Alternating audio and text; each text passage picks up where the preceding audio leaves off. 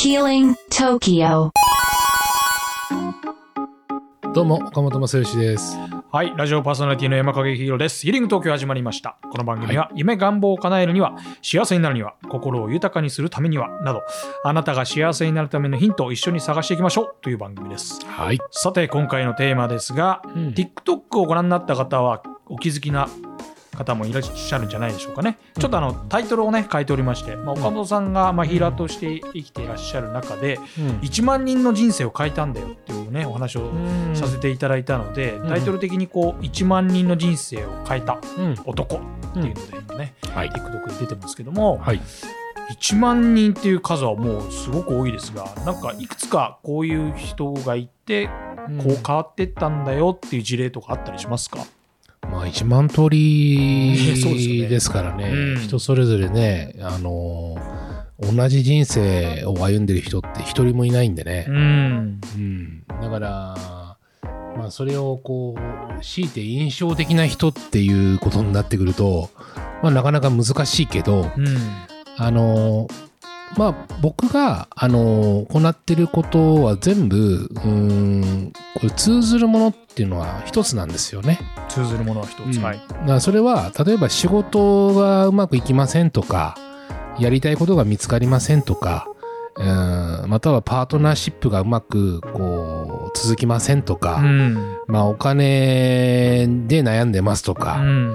まあ、あの、それぞれ人って人生の中で悩みとか、まあ、いろいろありますよね。うんうんうん、で、その時にまあ僕に相談に来て、で、僕が解消するところっていうのは一つなんですよ。うんこれは、えーお母さんの中の中から誕生する時に、負荷がかかった時に、いわゆる起きる、うん、そのトラウマ、作られる時のトラウマ。はいうん、で、えーインナーチャイルドという二十歳までの間に作られるトラウマを解消してあげるという、いわゆるその今現実で起きていることはその過去にその苦しかった経験っていうところを取り除いてあげるといわゆるその前向きに生きれますよっていうところだけをやってるわけなんですよね。なので、えっ、と、その何万通りの人生を、まあ、どういう事例がありましたかっていうと、みんなそれぞれの、あの、いわゆるその、本当はこうなりたいって、例えばこの仕事をうまくいかせたいって思ってるとしますよ。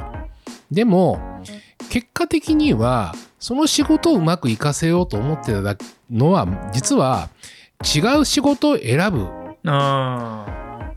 ことが自分の早道だったってことに気づいたり、ーうん。そこの答えはなかなか見出せないですもんね。そうこの人と離婚するのは自分はもう嫌だってずっと思って執着してたんだけどあなんでもっと早くに離婚を選ばなかったんだろうなっていうところに行けたり、はい。または、えっと離婚したいと思ってたけどもいやそうじゃなくって実はものすごく自分のことの愛情を注いでくれてたんだなっていうことに気づけたり。うんうんうん。確かに。そう。だから意外に自分が思ってることは、うん、ずれてる場合って多いんですよ。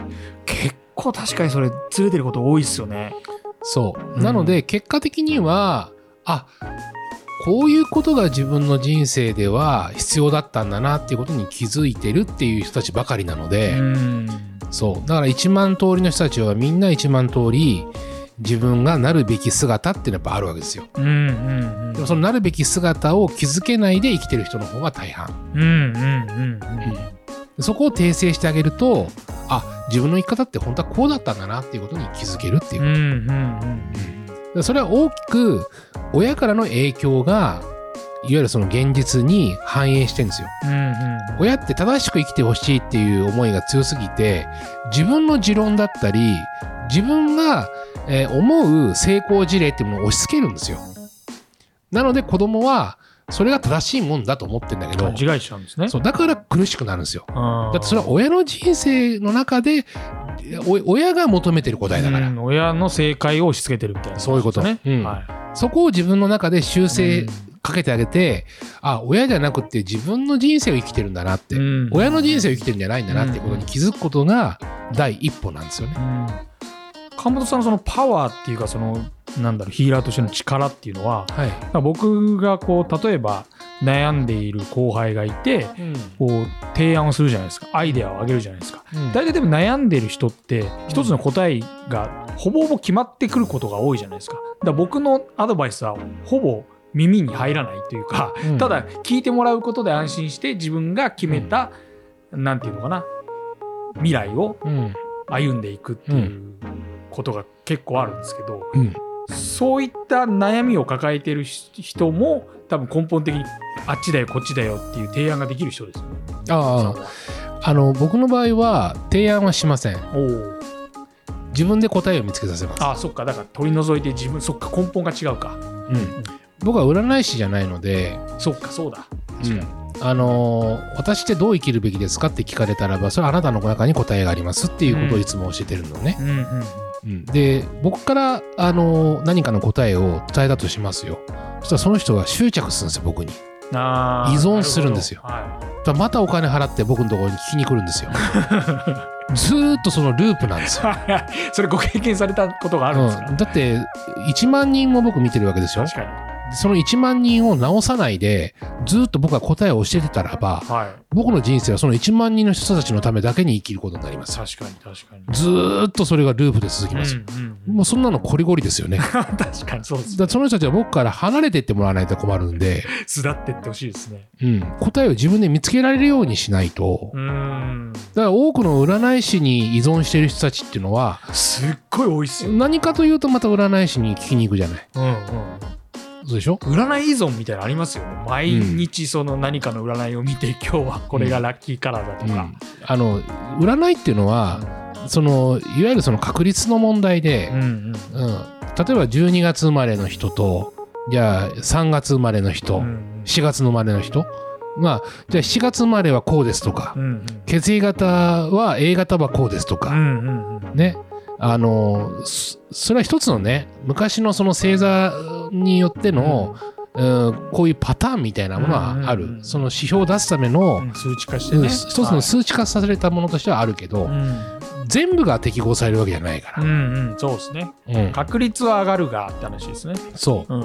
あの人がそう言ったからこうこうしたらばそうなるかってそんなことはないですよ、うんそれは自分の中での安心をひ人に聞くっていうところで聞いてもらうことでね自分の心を軽くしているだけの話で、自分の人生は自分で責任持って生きるしかないんで、究極そうですね。そうそうそううんだから僕は占いを信じません基本的に、なるほど。もう、これちゃんと明言しておくと、岡本さんの職業は占いではないってことをちゃんとね。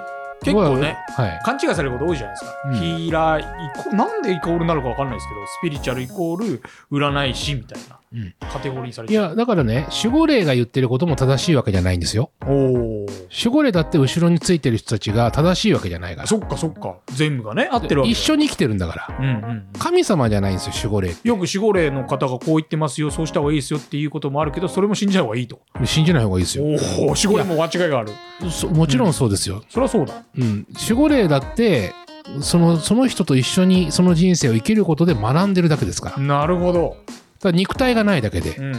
霊になってるだけだから、うんうん守護をしてるだけでただし大方はその人のためになることを一緒にサポートしてるんでうん。肉体があると見えない部分っていっぱいあるんですよ。うんいわゆる脳脳みそがついてていわゆるその考え方思考っていうものが邪魔して本来心の在り方はそのまま生きればいいのにそれをいわゆるその誰それが言ったからとか、うん、こう生きるべきだとかっていうものにこう依存して、うん本来の生き方からずれてるところを守護霊は一生懸命正そうとしてくれるんですよ。うんあなたの最大の味方であり最大のパートナーなんだけども、うんそれが絶対ではないんですよ。うんうん間違えたことによって学ぶことも多いから。うんなるほど。うんじゃあ岡田さんの守護霊が言ってることはお分かりなんですか？自分の？いや、人の。あ聞けばね。うん。あ、聞けばね。うん。じゃあその人が守護霊が言っていることを、その悩んでる人がいて、守護霊さんがいて、うん。その人が間違っていることを言っているのであれば、それを正すこともできる。正すことっていうのは自分が正したいと思ってて守護霊がこう言ってますよってこれも結局は人に聞くことになるじゃないですか。そっか。自分の答えじゃないじゃないですか、うんうん守護霊の答えに依存してるだけですよ、うんなるほど、うん、それは占いですよ、確かに。あそっか。そこが占いなのか。そっか。うん、はいはいはそれは親に聞くのが一番いいですよ。だったら守護霊に聞くよりかは。うん。俺は今こうやって悩んでんだけどもどう思うって、確かに、うん、だって肉体がある人からその答え一番その人のことを愛してくれてる人がそうだ、親なんだから。うん、見えないものを頼りにするよりね。親に聞いた方がいい。親に、うん、うん、またはあのいい社長になりたいんだったら自分の従業員に聞いた方がいいですよ。俺ってどうだいって、確かにそうですね、うん。ち、ゃんといつも見てくれてる人ですからね。そうだよ、うん、やっぱそういうことじゃないですかね、うん。もっと身近に自分のことを見てくれてる人に聞いた方うがんいいですよね。なんかそこがずれてる人多いんじゃないですかね。